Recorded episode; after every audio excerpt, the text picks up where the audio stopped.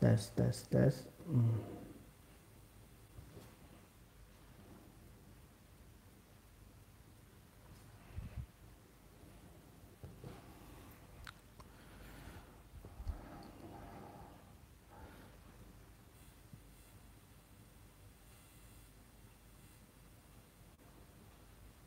إن الحمد لله نحمده ونستعينه ونستغفره ونعوذ بالله من شرور أنفسنا وسيئات أعمالنا. من يهده الله فهو المهتدي ومن يضلل فلن تجد له وليا مرشدا.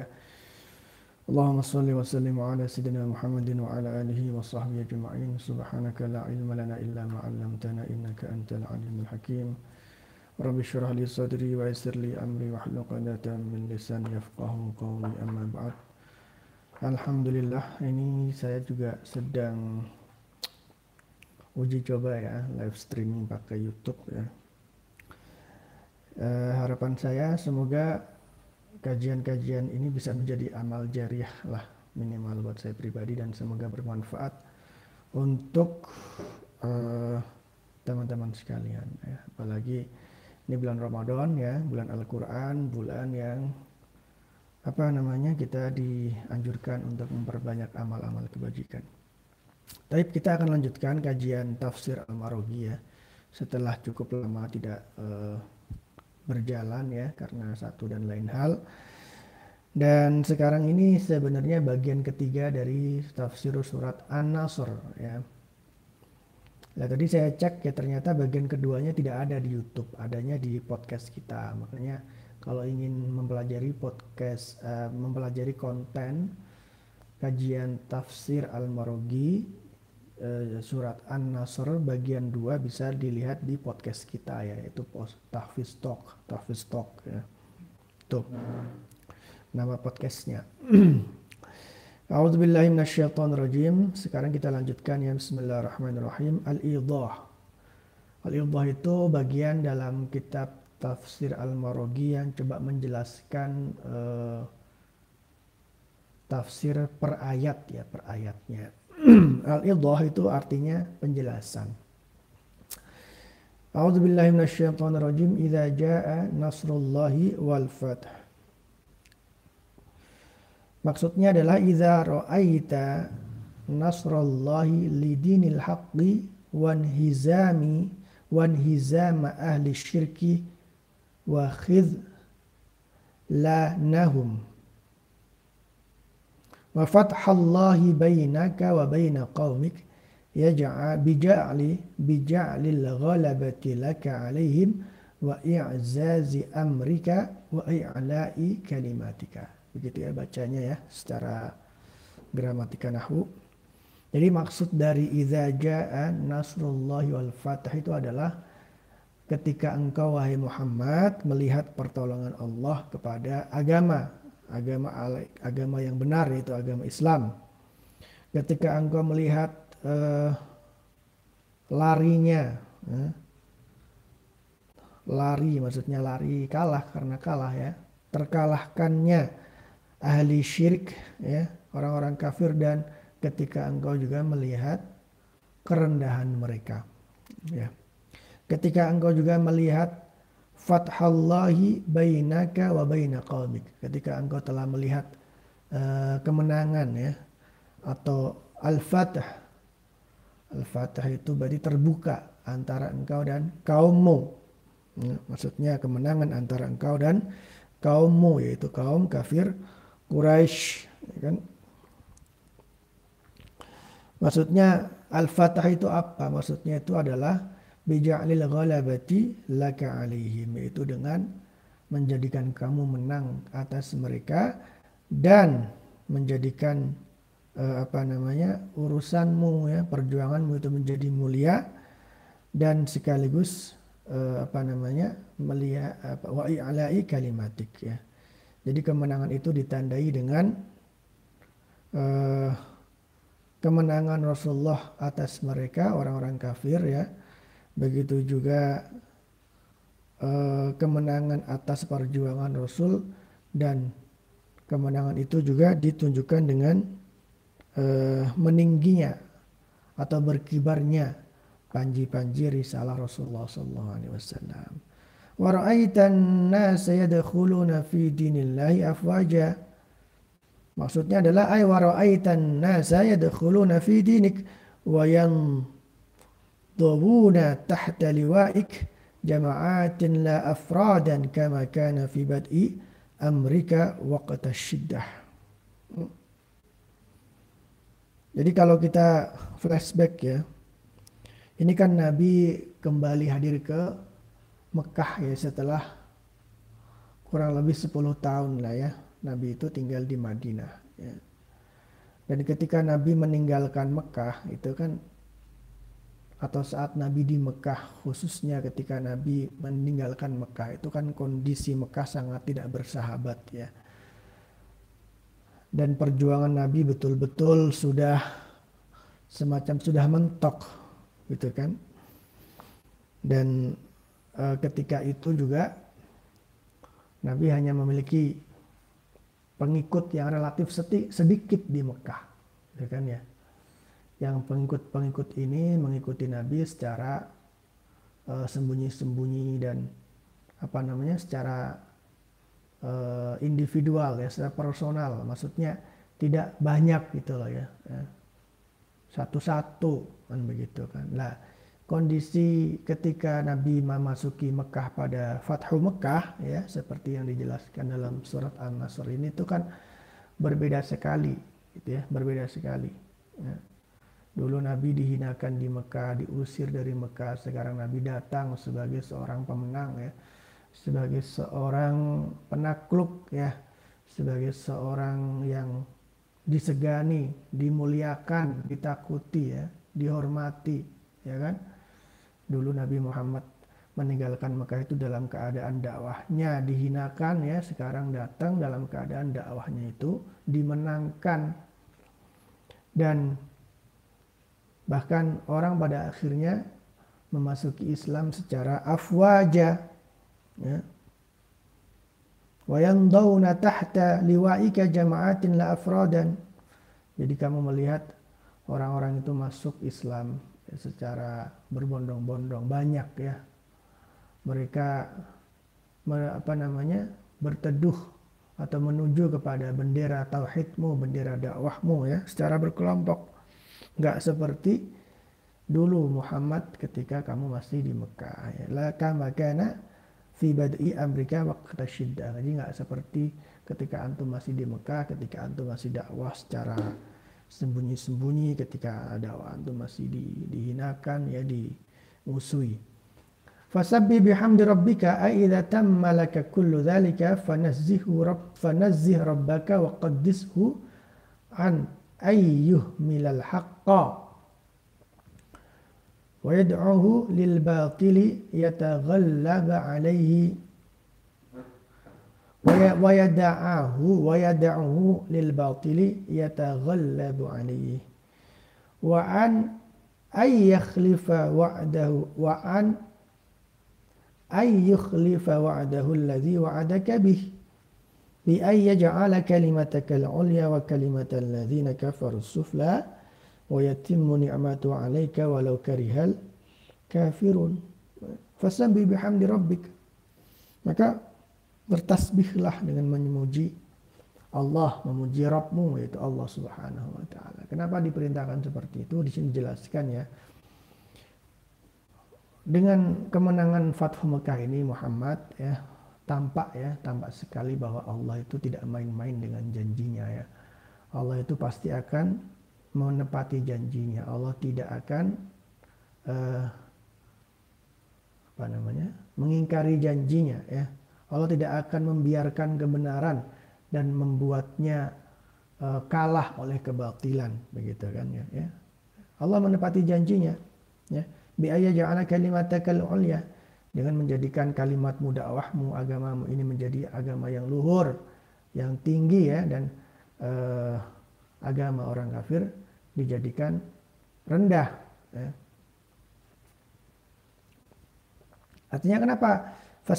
Kenapa Nabi Muhammad dalam kondisi itu di disuruh untuk bertasbih gitu kan? Bahkan nanti juga disuruh untuk beristig beristighfar ya seperti yang saya jelaskan sebelumnya ya atau yang jelaskan di kitab ini juga karena uh, pada awal-awal dakwah khususnya gitu kan ya itu kan ada masa-masa ketika Nabi Muhammad itu merasa jenuh dengan dakwah gitu kan merasa lelah merasa putus asa ya hal-hal yang manusiawi lah kan begitu kan ya.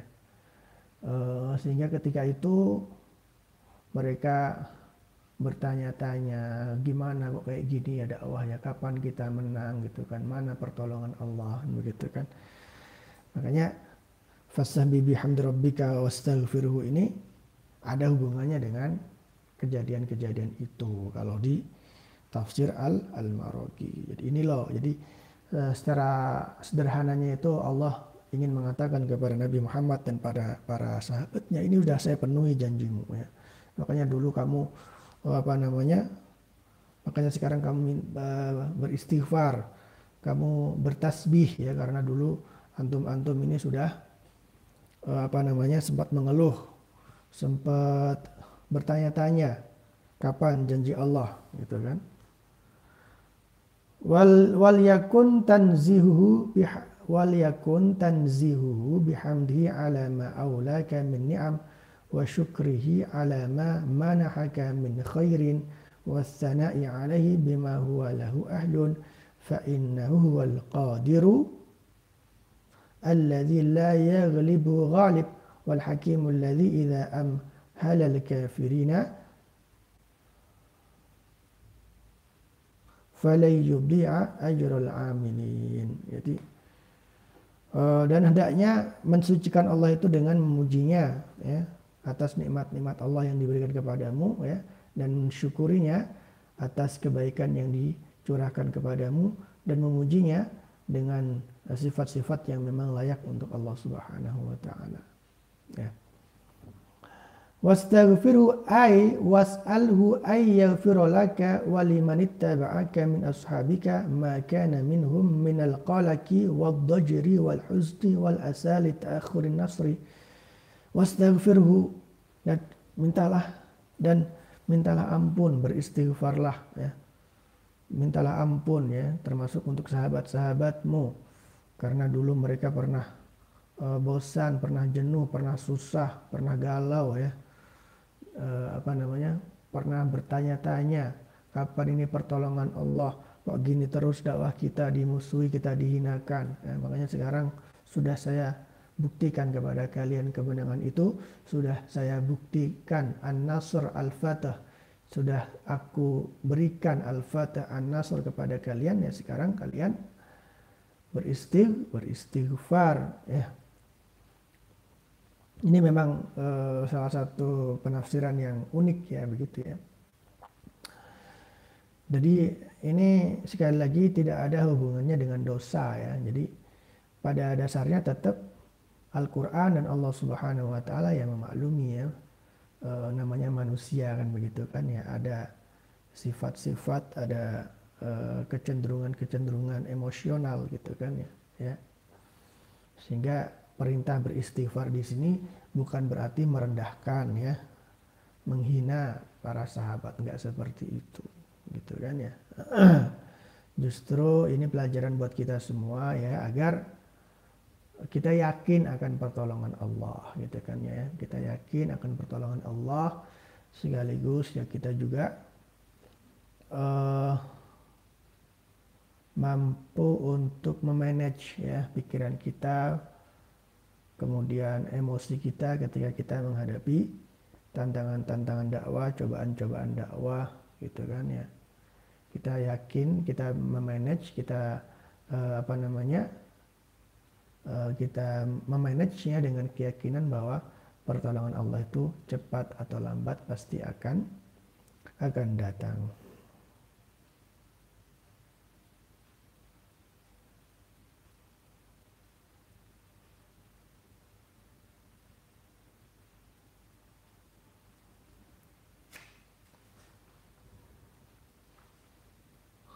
والتوبة من هذا القلق إنما تكون بتكميل الثقة بوعد الله وتغليبها على خواتر النفس التي نح على خواتر النفس التي تحدث تحدثها الشدائد وإن كان ذلك مما يشق على نفوس البشر ولكن الله قد علم أن نفس رسوله قد تبلغ ذلك الكمال.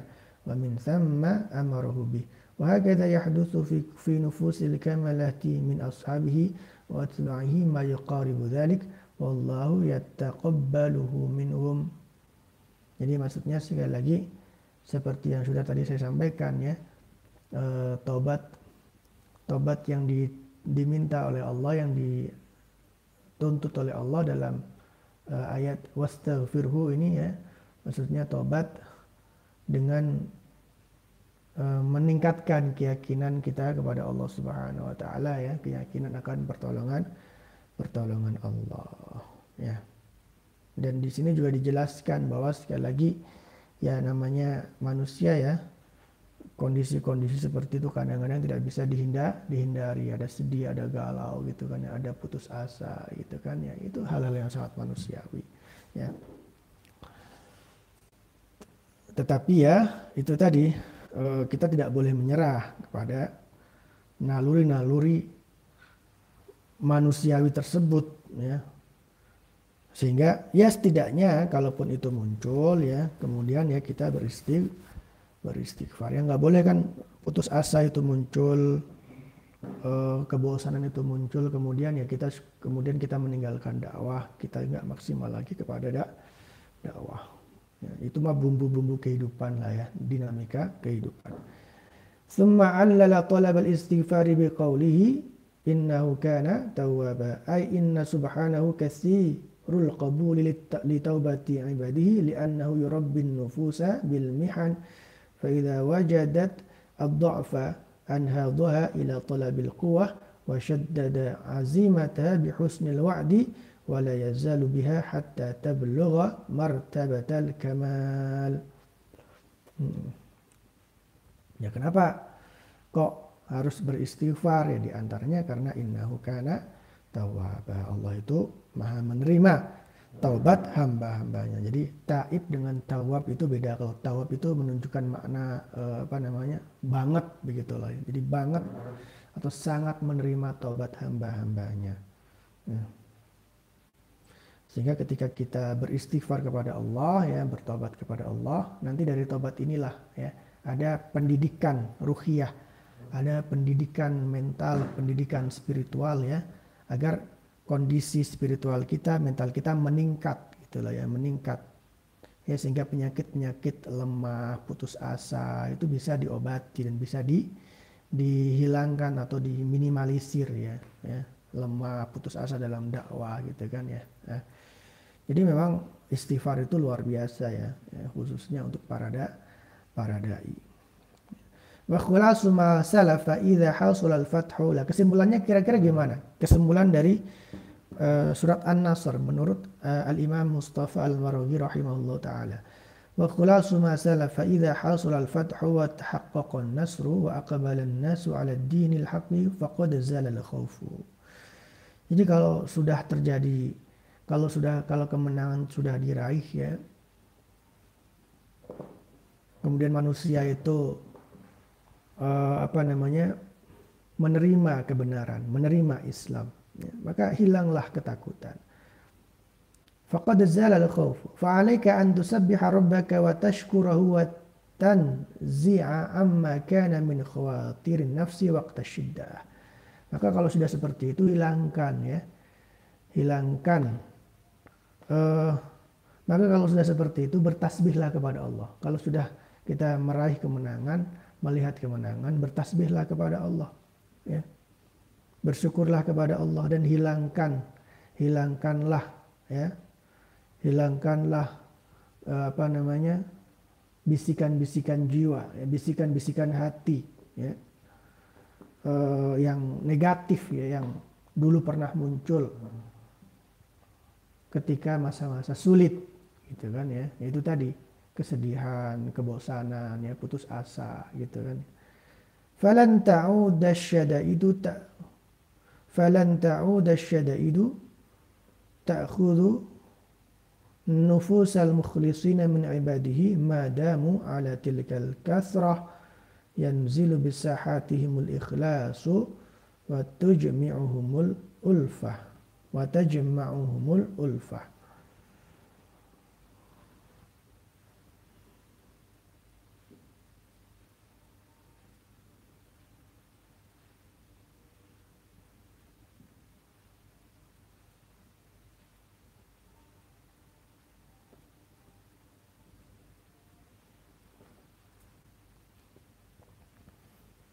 Ini maksudnya ya, walau alam ya. Oh ya.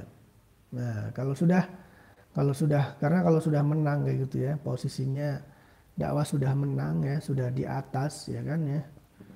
Ya, sudah punya power gitu kan ya. Maka eh, biasanya atau ini yang saya pahami dari uh, pernyataan Syekh Al-Marwazi ya.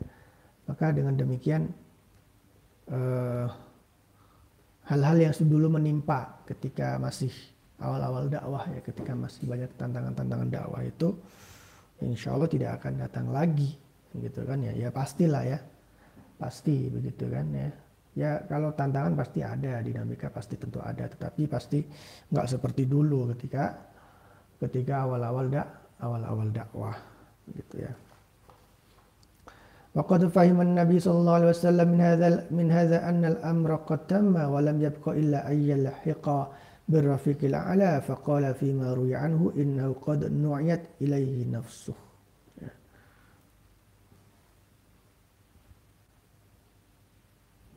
Jadi Nabi Muhammad ketika turun surat Ad-Nasr ini punya firasat pada akhirnya ya bahwa urusan dakwahnya itu sudah selesai ya. Tugas dakwahnya itu sudah sempurna, sudah selesai. Tanggung jawabnya sudah diselesaikan ya. Sudah purna tugas begitu kan. Sehingga beliau punya firasat, punya feeling bahwa sebentar lagi beliau akan wafat dan bertemu kepada Allah Subhanahu wa taala. Ya, makanya dalam satu hadis diriwayatkan ya innahu qad nu'yat ilaihi nafsuh ya uh, nu'ayat itu istilah untuk pemberitahuan akan kematian seseorang ya. ya. قال ابن عمر نزلت هذه السورة بمنى في حجة الوداع ثم نزلت اليوم أكملت لكم دينكم وأتممت عليكم نعمتي فعاش بعدها ثمانين يوما ثم نزلت آية الكلالة فعاش بعدها خمسين يوما ثم نزلت لقد جاءكم رسول من أنفسكم فعاش بعدها خمسة خمسة وثلاثين يوما ثم نزلت واتقوا يوما ترجعون فيه إلى الله ثم توفى كل نفس ما كسبت وهم لا يظلمون فعاش بعدها واحدا وعشرين يوما jadi menurut Ibnu Umar ya Ibnu Umar ini ternyata dia kemudian uh, memperhatikan dengan serius ya uh, periode atau fase setelah Fathu Mekah ini ya sampai di sini riwayatnya sangat teliti dan detail ya uh, tentang run, runtutan ayat-ayat yang turun setelah Fathu Mekah ini ya dan periode atau berapa lama Nabi Muhammad masih hidup setelah peristiwa Fathu Mekah ini ya. Jadi menurut Ibnu Umar ya jadi surat Al-Fatih itu turun di peristiwa Haji Wada. Ya, pada masih pada ma, ma, masih masih pada periode atau pro, proses pelaksanaan Haji Wada, tepatnya di Mina. Ya. Kemudian setelah surat An-Nasr tur, turunlah ayat Al-Yaum akmaltu lakum dinakum atmamtu alaikum ni'mati wa raditu lakum al-islama dina. Hmm? Juz berapa itu? Juz 5 ya. Satu ayat yang terkenal lah ya pada bahwa pada hari ini Al-Maidah ya. Al-Maidah juz 6 ayat 3 bahwa pada hari ini telah kusempurnakan uh, bagi kalian agama kalian dan telah ku paripurnakan nikmatku kepada kalian gitu kan ya, ya. setelah turunnya ayat ini ya maka Nabi Muhammad masih hidup tiga selama 80 hari. Ya. Yang 40 hari itu kurang lebih ya dua bulan setengah ya. Nah setelah itu turun lagi ayat ayat kalalah. Ayat kalalah itu yastaftunaka qulillahu yuftikum fil kalalah ya. Kalau tidak salah itu akhir surat An-Nisa ya. Ya. Akhir surat An An-Nisa. Ya. Tentang waris lah ya. Fasya ba'da khamsina yauman. Setelah itu Nabi masih hidup selama 50 hari. Kemudian turun lagi ayat laqad ja'akum rasulun min anfusikum azizun alaihi ma'anittum harisun alaikum bil mu'minina raufur rahim. Ya. Setelah itu Nabi Muhammad masih hidup selama 35 hari. Thumma nazalat wattaqu yawman turja'una fihi ila Allah. Thumma tuwaffa kullu nafsin ma kasabat wa hum la yuzlamun. Ini juz 3 uh, Al-Baqarah ya. Al-Baqarah. Nah setelah ayat ini turun Nabi Muhammad masih hidup selama 21 hari begitu ya. ya. Artinya ini ayat terakhir yang turun ya. Jadi menurut Ibnu Umar ayat terakhir yang turun itu adalah wattaqu yawman turja'una fihi ila Allah thumma tuwaffa kullu nafsin ma kasabat wa hum la yuzlamun. Ini juga bagian-bagian akhir lah Al-Baqarah gitu ada di juz 3 ya. Artinya memang uh, surat Al-Nasr ini gitu kan ya, ya menegaskan ya beberapa hal ya. Yang pertama tentu saja bahwa Nabi Muhammad telah menunaikan dakwahnya dengan sangat baik ya dan menuntaskan uh, perjuangannya ya, tugasnya ya. ya. Sehingga ya kalau sudah selesai tugasnya berarti kan ya udah mau kalau istilah kalau dianalogikan dengan tugas-tugas di tugas-tugas yang lain ya duniawi maksudnya ya tugas-tugas kayak PNS atau apa itu berarti kan sudah mau pensiun begitu kan ya. Artinya ini menegas surat ini menegaskan akan perjuangan Nabi Muhammad yang sudah selesai gitu kan ya. Sehingga Nabi Muhammad memang pada akhirnya uh, sudah uh, sudah punya firasat bahwa sebentar lagi beliau akan wafat ya. Bahkan dalam riwayat lain itu dikatakan termasuk Abu Bakar uh, radhiyallahu anhu itu juga punya firasat ya ketika Eh, apa namanya turunnya ayat al yauma akmaltu lakum dinakum wa atmamtu alaikum ni'mati wa raditu lakumul islama dina. Itu punya firasat wah Nabi Muhammad kayaknya mau meninggalkan kita begitu kan ya. Lah menurut Ibnu Umar ya setelah uh, turunnya surat An-Nasr ini ya uh, di Mina pada pada saat Haji Wada ya Nabi Muhammad masih hidup beberapa bulan lah ya yang dalam beberapa bulan itu masih turun beberapa ayat ya ada beberapa ayat itu ya satu, dua, satu, dua, tiga, empat ya.